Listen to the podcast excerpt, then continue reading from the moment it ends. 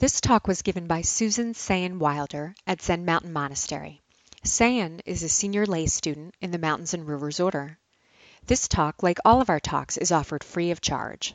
If you'd like to make a donation or find out more about our retreats and residency programs, visit our website at zmm.org.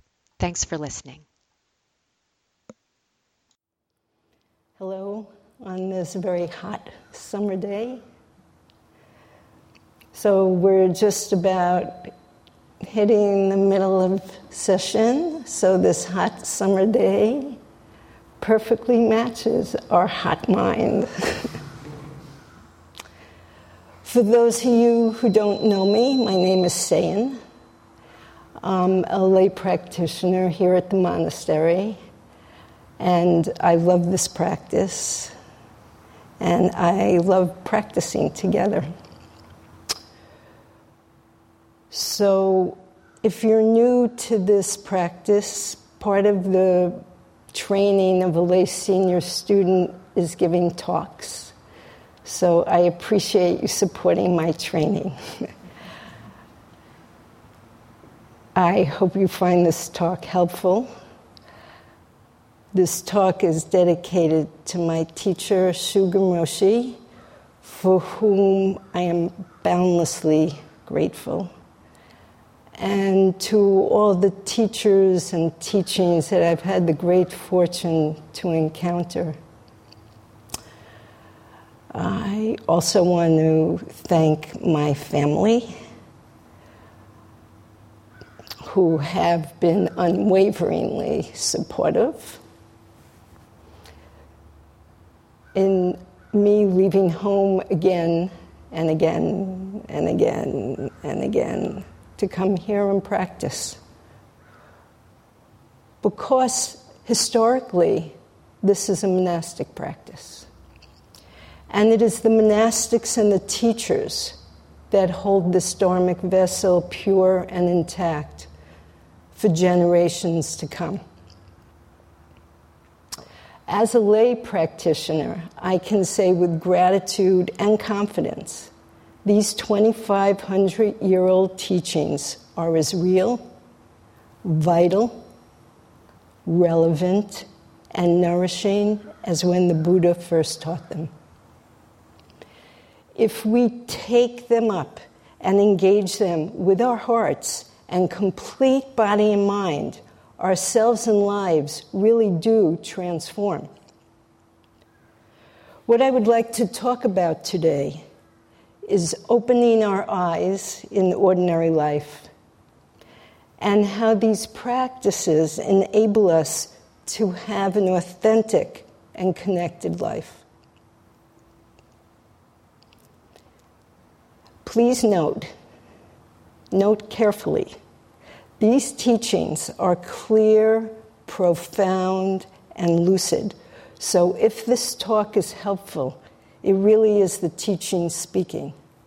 If there is any confusion, if it's disjointed, if it's opaque or unclear in any way, that is only because Seien is getting in the way.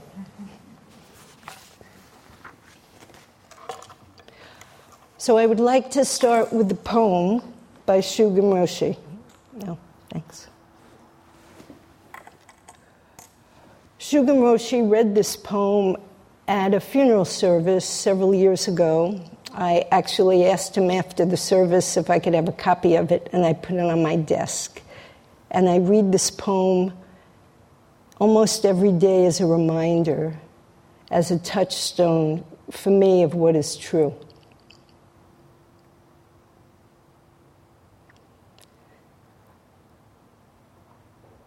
Along the road, countless lives come and go. Long ones and short ones, blessed ones and stricken ones.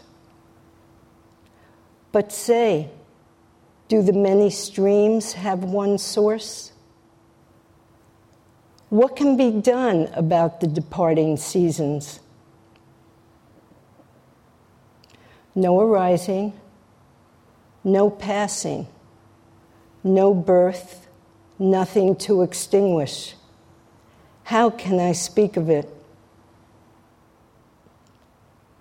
The long, cold winter is past. The returning songbirds make a valley chorus. Young blossom in the morning sun seem more tender than before.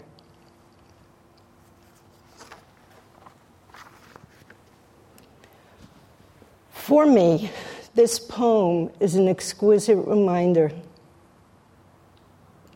Some of us have blessed lives.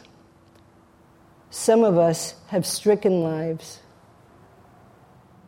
Many of us each day wake up to what can feel like overwhelming anxiety, confusion, pain, despair, maybe even hopelessness. But also, there is unspeakable beauty, joy, bounty, and love. All of this, all of these expressions of life, are what Shugen Roshi refers to as streams that come from the same source.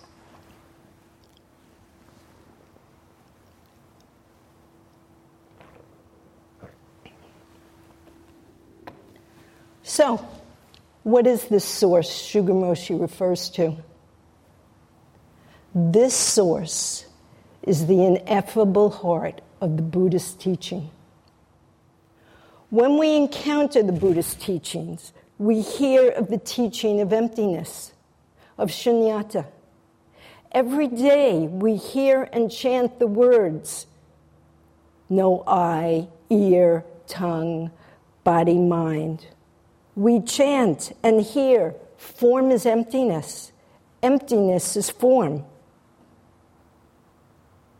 What exactly is this teaching on emptiness talking about? What is it pointing to? Do we really have any sense of the actual heart of this teaching? So let's pause. Everyone drop into their body, settle, and I'm going to say to you emptiness.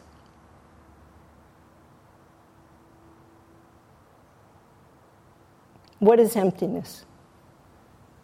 Can you feel it? Can you imagine it in your mind?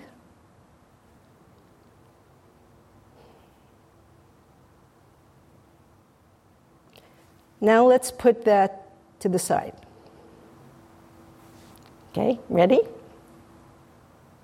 I'm going to say to you, candy. I want you each to imagine the first time you tasted your favorite candy or sweet treat.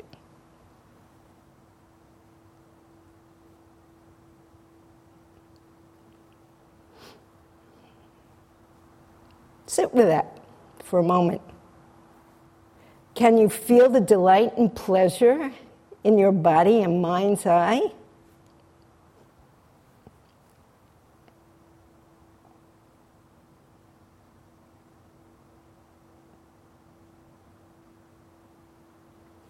So now we've encountered the dilemma of the Buddhist teachings.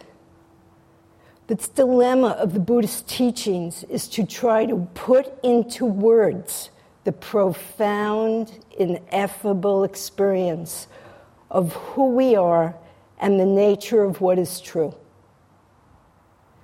Many of us, certainly I was at the top of the list, when we hear the word emptiness, we associate or associate nihilism, emptiness, nothingness. Can we possibly imagine these precious teachings offering nihilism? I have heard Khandro Rinpoche speak repeatedly of so many students unable to bring the teachings to full life as a result of trying to understand emptiness rather than experiencing the reality of this profound teaching.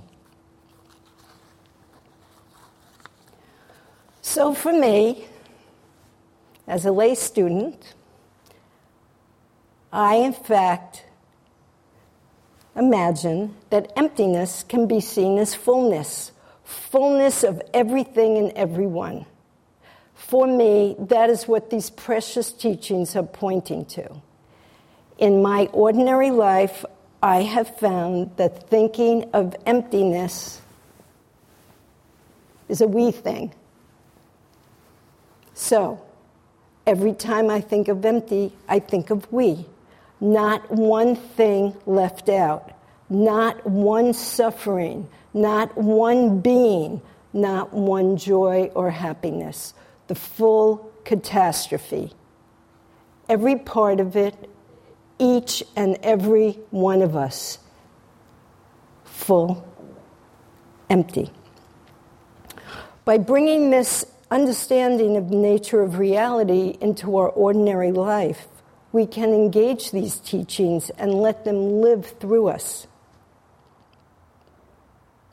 So, the question that naturally arises is if all things are empty or full, then how does everything end up being such a mess and so confused?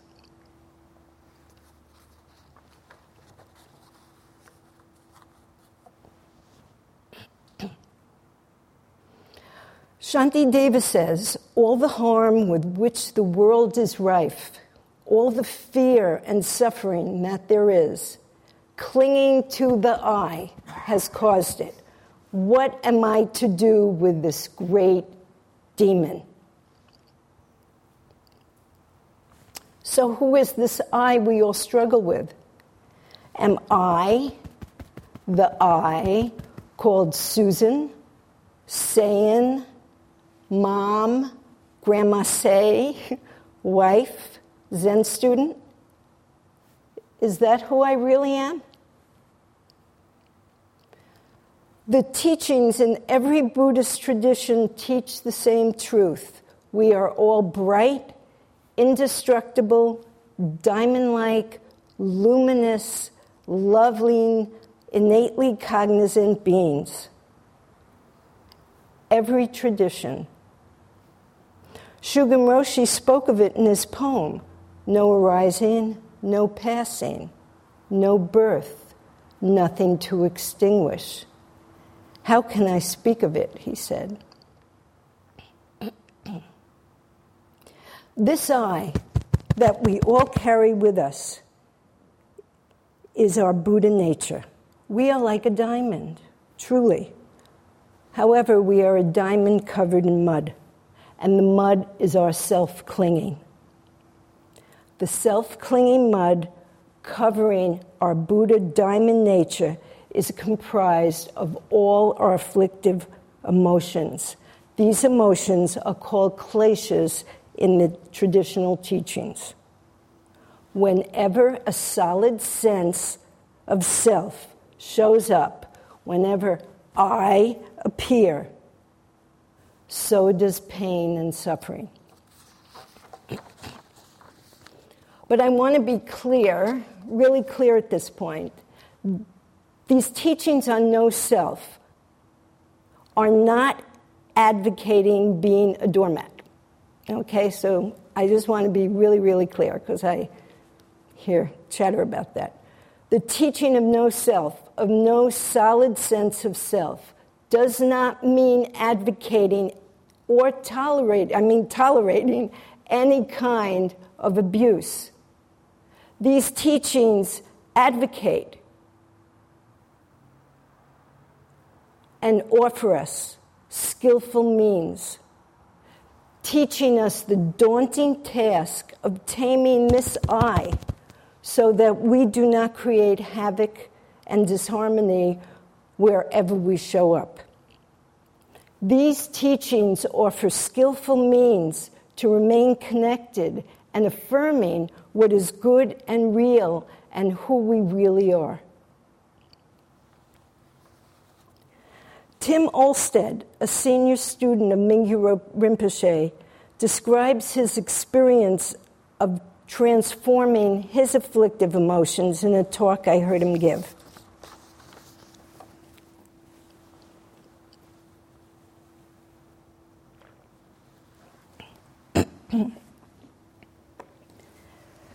Tim says, I'm quoting, I spent many years on the trail of trying to figure out why in the world I should be patient with myself or others, why in the world I should be open and compassionate when I felt like I was being wronged.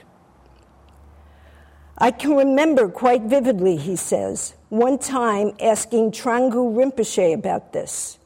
Thrangu Rinpoche, as an aside, is one of the most senior meditation masters and scholars in the Kagyu tradition alive today. What he says has stuck with me for the past 30 years. When I asked him, he said, Tim, if you were sitting at your desk and your desk was covered with papers and someone came in and upended your desk, what would you do? I said, Of course, I would be furious. He said, If you were sitting at your desk and all your papers were there, sitting on your desk, and a friend of yours who was a legless drunk came in and fell on the desk, and the papers went flying, what would you do? I said, I would get up and see if he were okay. Rinpoche said, Of course you would. Then he said, Everybody is intoxicated by afflicting emotions. I'll say it again. everybody, each and every one of us, and everybody we've ever met, and everybody we ever will meet, is intoxicated by afflicting emotions. This simple image is a perfect way of understanding the nature of confusion and why people do what they do. This simple example is a perfect insight that allows us the patience of not reacting when we feel like we've been harmed.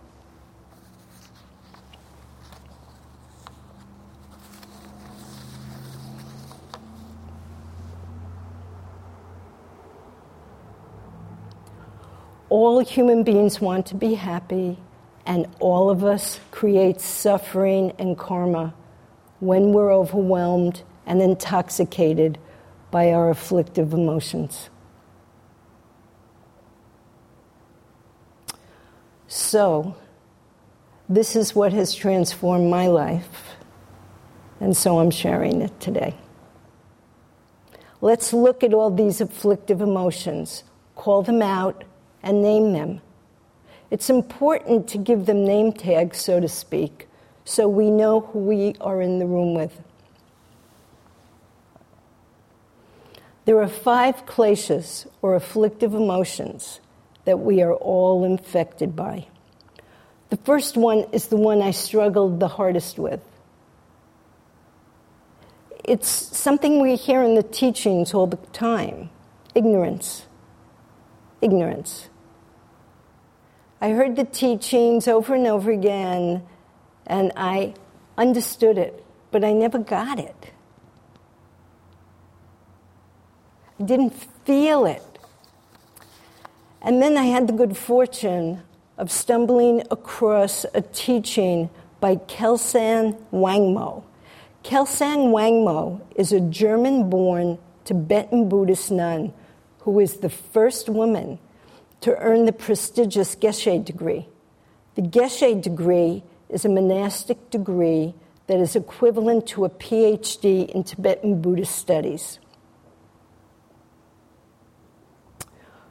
When I encountered her teaching, I felt like a penny dropped, and I finally got it. Ignorance, Geshe Wangmo says, I don't like the word ignorance. It implies we are stupid. We are not stupid. And that's how I always felt. I would hear the word ignorance and I would think, well, I know it's not saying I'm stupid, but I'm stupid, so I, whatever. Geshe Wangmo says that she prefers the word misperception. I thought, wow, right? Misperception. Misperception is the cause for all of our troubles. Misperceiving reality, she says, is how every problem exists. So, we are all ignorant of the nature of reality. Right? We are misperceiving everything is permanent rather than impermanent. Totally. We are misperceiving everything is independent rather than interdependent, right? And we are misperceiving we are a solid entity called the self. So, every problem exists because of our misperception of reality. That's klesha one. Number two is anger or aversion. Is there anyone in the room that isn't familiar with anger or aversion? Number three is desire. Desire can be greed, lust, the gimmies, gotta have it. Number four is pride.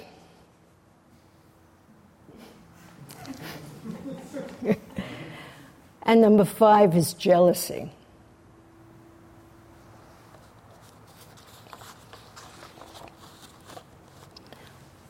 These kleshas cause pain and suffering. These teachings we are opening our eyes to offer us the opportunity to look at our ordinary lives and see the confusion we create and live in as a result of our intoxicating, afflicting emotions. There comes a time in all of our lives well, we wouldn't be here, when we take a deep breath and say, Enough, no more, I am done. I want my life to be connected, loving, and real.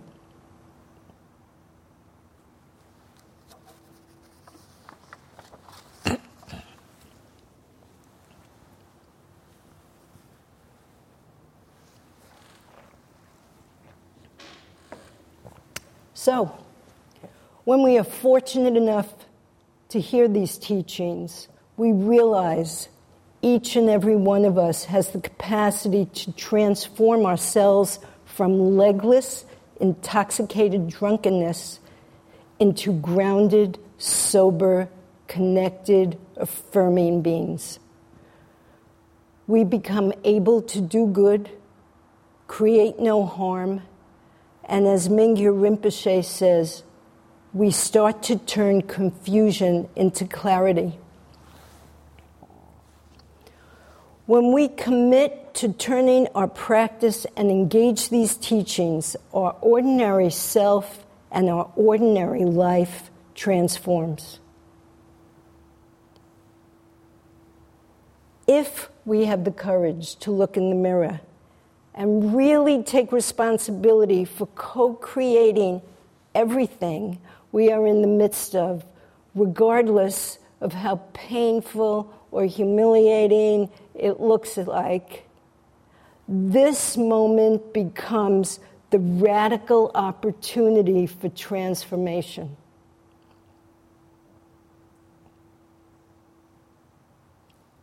And we need to remember in this moment, I have a toolbox to carry and to reach into every moment of my ordinary life in every situation I have I find myself in. So if we reach for this toolbox, which is labeled in neon lights Dharma practices, and we reach for that toolbox instead of defaulting to same old, same old, habitual, ego driven reactivity, if we respond instead skillfully, our confusion actually transforms into connectedness and clarity. So let's imagine again. I don't think this will be a big stretch for most of us, but maybe some of you are far the long. Imagine you are in a situation and someone is really annoying you. I mean, really. I mean, we're in the middle of session. That doesn't take a lot, does it?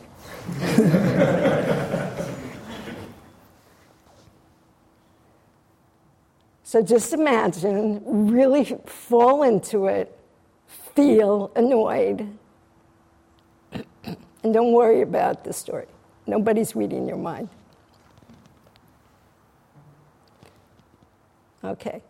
So you feel your body tighten. You feel your reactivity about to show up. Can you pause? In this moment, do you really want to do same old, same old? What fruit will you want to harvest in the moment? Bitter fruit?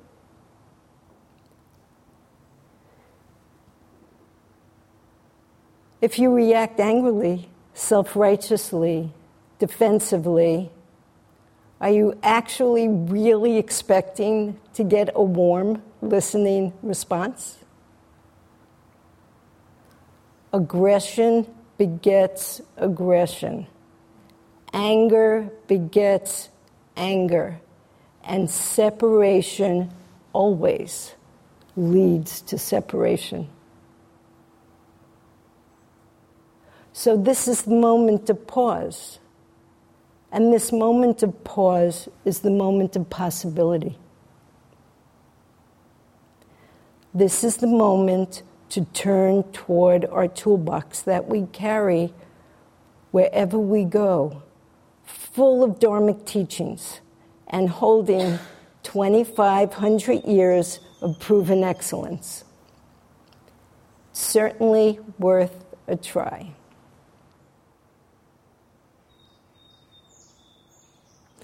Once we realize we co create our universe wherever we are, the motivation to utilize our toolbox arises. Turning towards our newly, development, newly developing skillful means, bringing these practices to life, enables us to live lives that are open hearted and connected. These teachings are not about avoiding negative emotions. This is not about not feeling angry, anxious, all the cliches. It's not about feeling chill, happy. When people tell me they want to meditate to relax, it's hard not to laugh. Okay?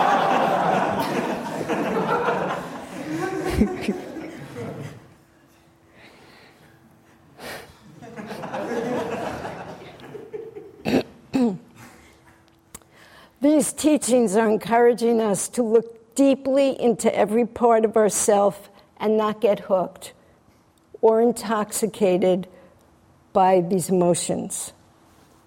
This means, okay, for all of us, this means we must be vulnerable to ourselves and to others. This means, you listening? This means we will feel pain, a lot of pain. This means we are making a commitment to it all to love, to connect, to hurt. We will be disappointed and we will experience pain. These life experiences are all an expression of the same source. This is the Dharmakaya.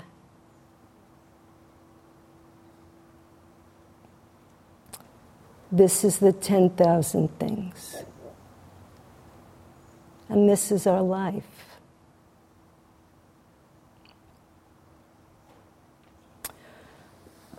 So let's be concrete and we'll go to the toolbox and see what tools are there and how to use them. One of the simplest and easiest tools I have encountered is the teaching on antidotes. The teaching on antidotes is a practice where we focus only on our own mind. This is not about giving or receiving. We recognize the afflictive emotion that arises within us. We recognize this is a reaction based on our solid sense of self. It's not your fault, I'm pissed off. I feel pissed off, but it's my mind. This solid sense of self is the poisonous snake. When we are bit by a snake, we need to reach for an antidote. The antidote, the antidotes that we need to reach for are the paramitas. The paramitas are generosity, discipline, patience, diligence, stable concentration, and wisdom. So, let's do it. I'm really angry, and I feel like it's all your fault. And I've been coming to session, and I've been coming to session, and I've been coming to session. And I know what my life looks like, and it's not pretty, and that's why I come to session, and come to session, and come to session. So I hear a whisper this time when I get angry. Practice. So the first paramita that I pull out of my toolbox is generosity toward myself so that I don't start beating myself up, reading myself the riot act about all I do is practice and I'm angry, okay? What I do is I hire a brass band because for the first time I notice I'm angry and I'm not attacking you. So after generosity toward myself comes discipline the discipline of practice, the discipline not to indulge the feeling of the moment that feels so solid and real. The discipline to look over my shoulder and see that when I have indulged that feeling before, I always completely regret it.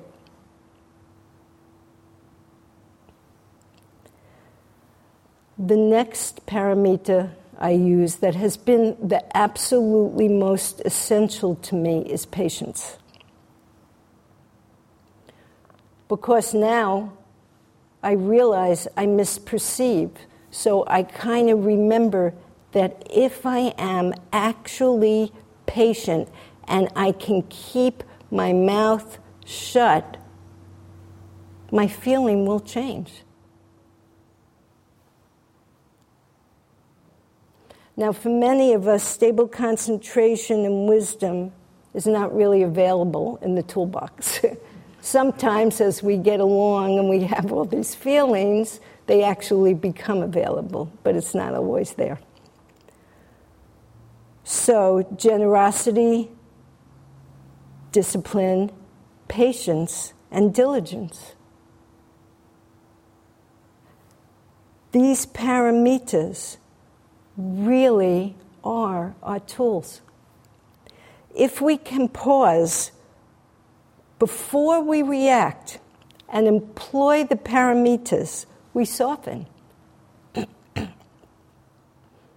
bodhicitta arises, and the moment unfolds with presence and connectedness, and our ordinary life transforms.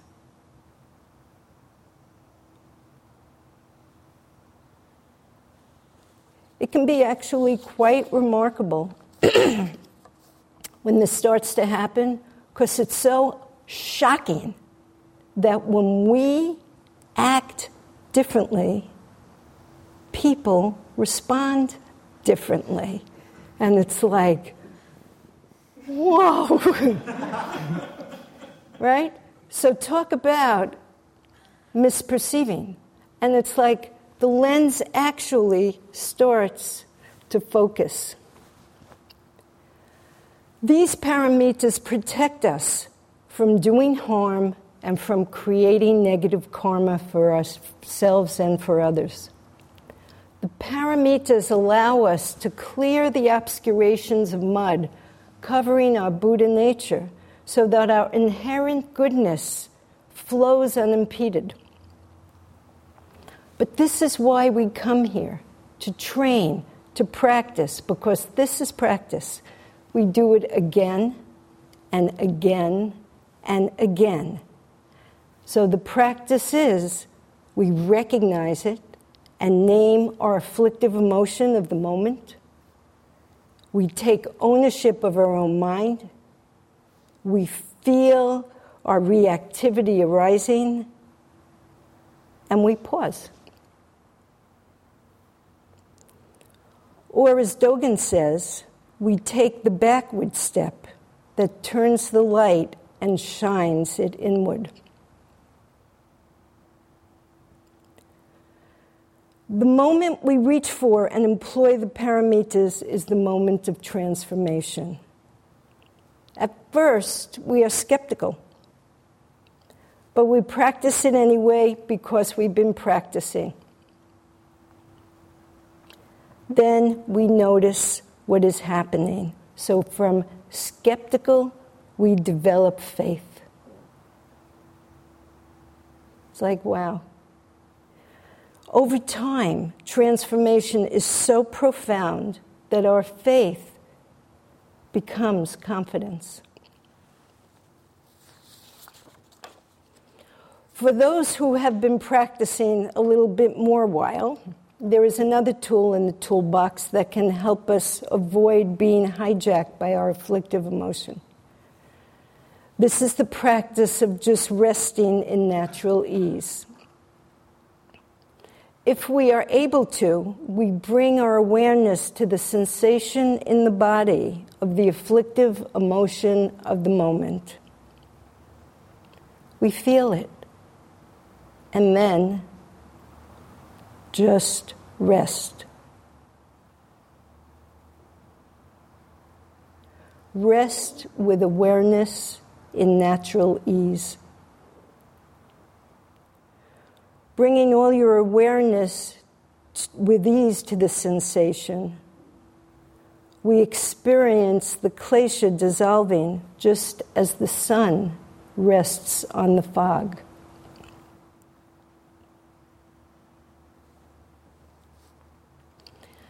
These practices of using antidotes and bringing our awareness to our feelings as if we are the sun dissolving the fog frees us from being imprisoned by our afflictive emotions. We are all human. We all have feelings. And, you listening? We are not the feelings. We are not the feelings we experience.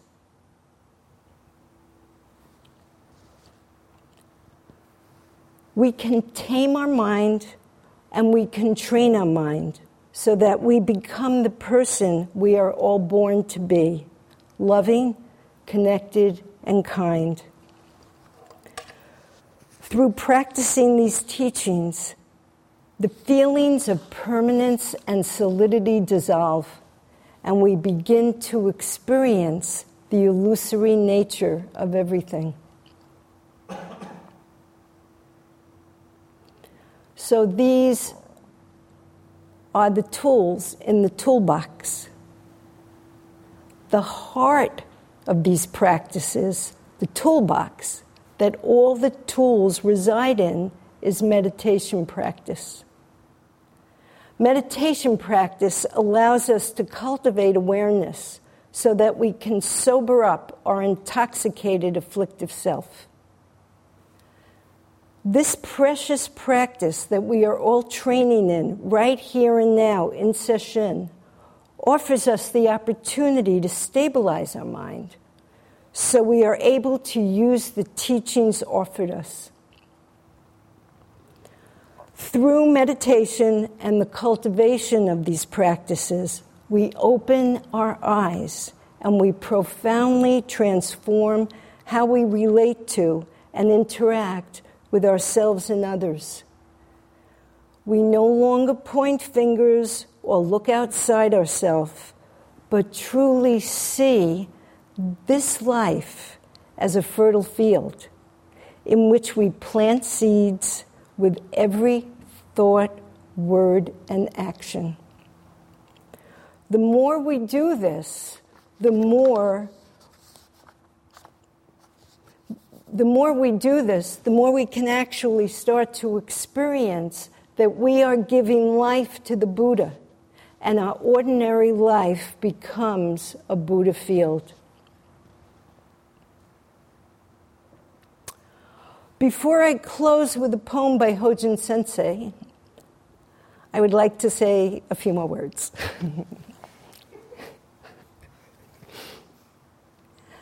there are many Buddhist traditions, and there is just one Dharma. I would like to call out and honor the tradition and practice we are all engaging in here.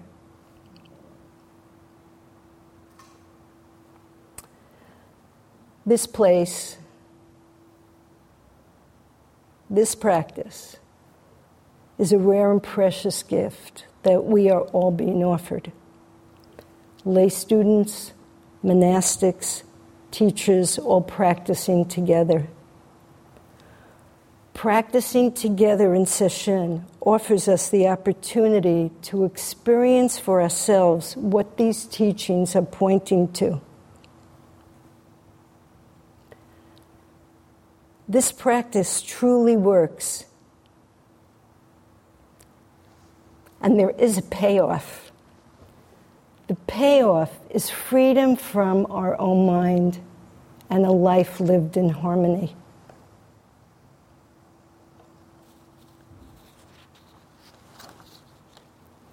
So when session ends Sunday after lunch, make certain each and every one of you who are going home, keep in your bones that you are never leaving the zendo for even a moment.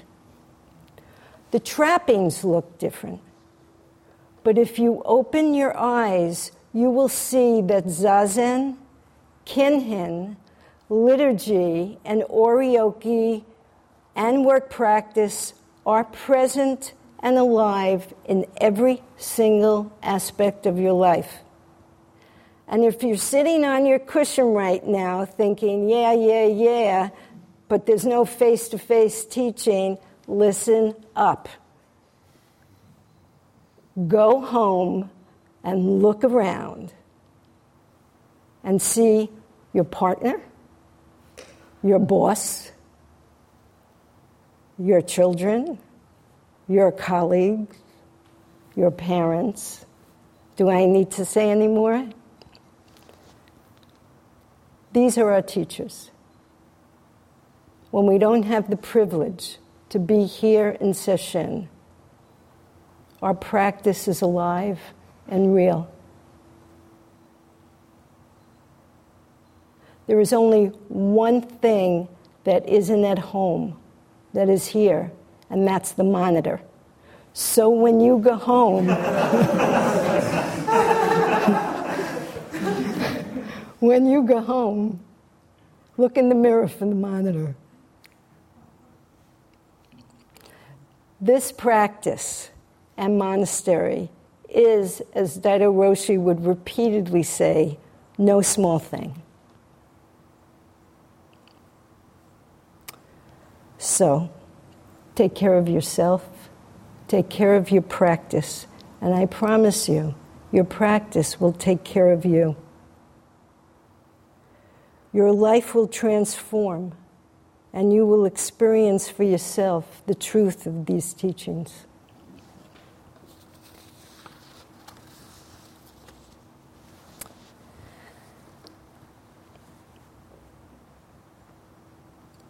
So I'd like to close with a poem by Hojin Sensei. Hojin Sensei offered this poem um, in September of 2017. It uh, was at the uh, eye opening ceremony for the installation of the Avalokiteshvara Bodhisattva statue.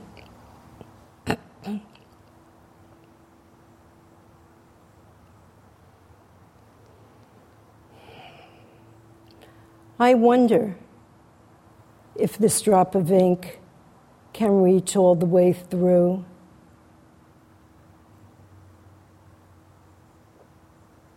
This very moment, opening your eyes. Every eye is opened, every cry is heard, every belly softened. You know, we know and must remember. Graced with your royal ease, help us enact the great love with which we are made. Let the rivulet of this light course through our every breath and be as radiant as the moon on flowers at night.